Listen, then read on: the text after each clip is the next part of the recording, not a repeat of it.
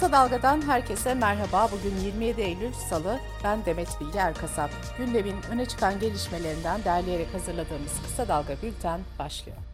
Eğitimdeki sorunlar özel okullarda da çözülemeyecek noktaya ulaştı. Tüketicilerin bir referans kaynağı olarak başvurduğu ve satın alma kararlarıyla ilgili araştırma yaptığı şikayet var, özel okullarla ilgili verilerini paylaştı. 2022'nin Temmuz ve Ağustos aylarında şikayetler %164 arttı.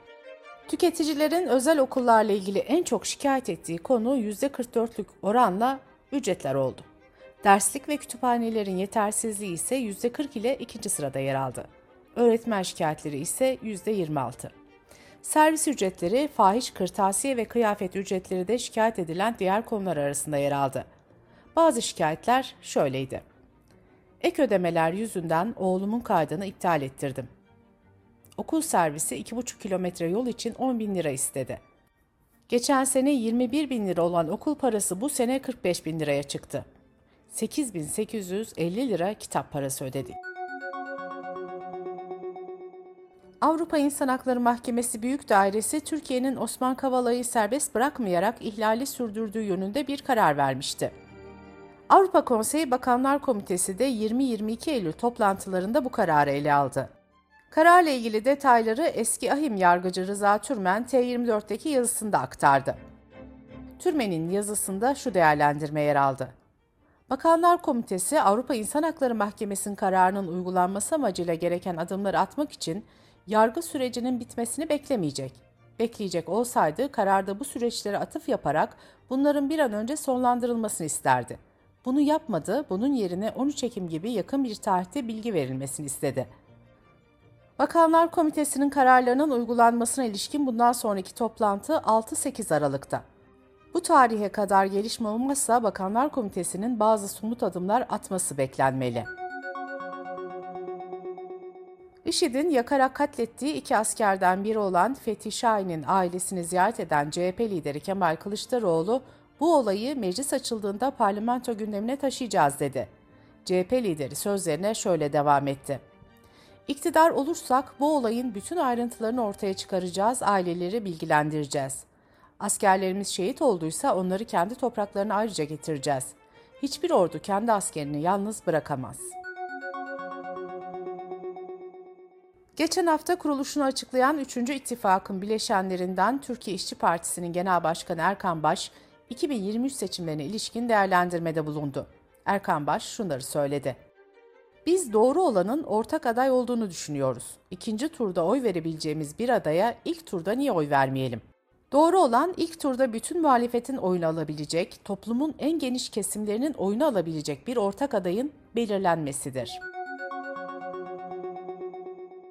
Muhalefetin Cumhurbaşkanı adayına yönelik iktidardan açıklamalar da devam ediyor. Son açıklama Aile ve Sosyal Hizmetler Bakanı Derya Yanık'tan geldi. Bakan Yanık sizce muhalefetin adayı kim olacak sorusuna şu yanıtı verdi. Ben muhalefetin Cumhurbaşkanı adayının bugünkü adı geçen isimlerin hiçbirisinin olmayacağı kanaatindeyim. Buna Kılıçdaroğlu da dahil. Adana'da Çukurova Üniversitesi Tıp Fakültesi Balcalı Hastanesi'nde medikal malzeme ve iş alımlarını içeren ihale ile satım alımlara fesat karıştırarak kamuyu 3 milyon 677 bin lira zarara uğrattığı öne sürülen 28 kişi hakkında gözaltı kararı çıkarıldı. Yargıtay bir boşanma davasında cimri olduğu ve beden temizliğine özen göstermeyerek ter kokan kocanın tutum ve davranışlarının evlilik birliğini temelden sarstığına hükmetti. Yüksek Mahkeme davada kadına atfedilecek bir kusurunda bulunmadığını belirtti. Kısa Dalga Bülten'de sırada ekonomi haberleri var. Birleşik Kamu İş Konfederasyonu Açlık Yoksulluk Araştırması Eylül ayı raporunu yayınladı. Rapora göre temel gıda fiyatlarında yaşanan yüksek artışlar ile 4 kişilik bir ailenin açlık sınırı 7667 liraya çıktı. Yoksulluk sınırı ise 22.377 liraya yükseldi. Yoksulluk sınırı 4 kişilik bir ailenin insan onuruna yaraşır bir şekilde yoksulluk hissi çekmeden yaşayabilmesi için yapması gereken gıda ile gıda dışı harcamaların toplam tutarını gösteriyor. Rapordaki verilere göre yoksulluk sınırında bu yılın ilk 9 aylık döneminde 8.865 liralık, son bir yılda ise 9.908 liralık artış yaşandı. Dolar TL haftaya yeni bir tarihi zirveyle başladı. Dolar geçtiğimiz hafta Fed'in 75 bas puanlık faiz arttırımı ve Merkez Bankası'nın 100 puanlık faiz indirimi sonrası 18.41 lirayı görmüştü. Yeni haftanın ilk gününde ise 18.44'ü görerek rekorunu yeniledi. Euro ise Fed etkisiyle düşmeye devam etti ve dün güne 17.77 liradan başladı. Halk TV yazarı Barış Soy'dan Euro neden düşüyor sorusuna şöyle bir yanıt verdi. Cevap basit çünkü TL Euro karşısında güçlenirken dolar karşısında değer kaybetmeye devam ediyor. Bütün göstergeler doların TL karşısında değer kazanmaya devam edeceğini işaret ediyor.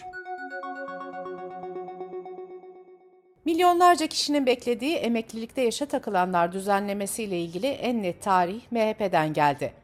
MHP Grup Başkan Vekili Erkan Akçay, EYT'lilerin sorunlarının yeni yasama yılında çözüleceğini belirtti. Akçay şu ifadeleri kullandı. EYT ile ilgili çalışmaların Kasım ayı içerisinde meclise gelmesini bekliyoruz. En geç Aralık ayının sonunda, en kötü ihtimalle yeni yılın ilk haftası meclisten EYT geçer. Hazine ve Maliye Bakanı Nurettin Nebati yıl sonunda enflasyonda düşüşün daha net hissedilmeye başlanacağını ifade etti. Bakan Nebati, çözmemiz gereken sorunların başında enflasyon geliyor. Aldığımız tedbirler ve küresel düzeyde yaşanacak normalleşme ile birlikte enflasyonu da yeneceğiz dedi. Merkez Bankası verilerine göre hizmet ve perakende ticaret sektörlerinin aksine reel kesimde güven endeksi Eylül ayında bir önceki aya göre geriledi. Reel kesim güven endeksi 2.2 puan azalarak 99.9 oldu. Gelecek 12 aylık dönem sonu itibariyle yıllık üretici fiyat endeksi beklentisi bir önceki aya göre 3.1 puan artarak %90 seviyesine yükseldi. Tüketici hakları ile ilgili Yargıtay'dan önemli bir karar çıktı. Yüksek Mahkeme hesap sahibinin kusuru ya da dolandırıcıyla işbirliği ispatlanmadığı hallerde internet dolandırıcılığı durumunda tüm zarardan bankanın sorumlu tutulacağına karar verdi.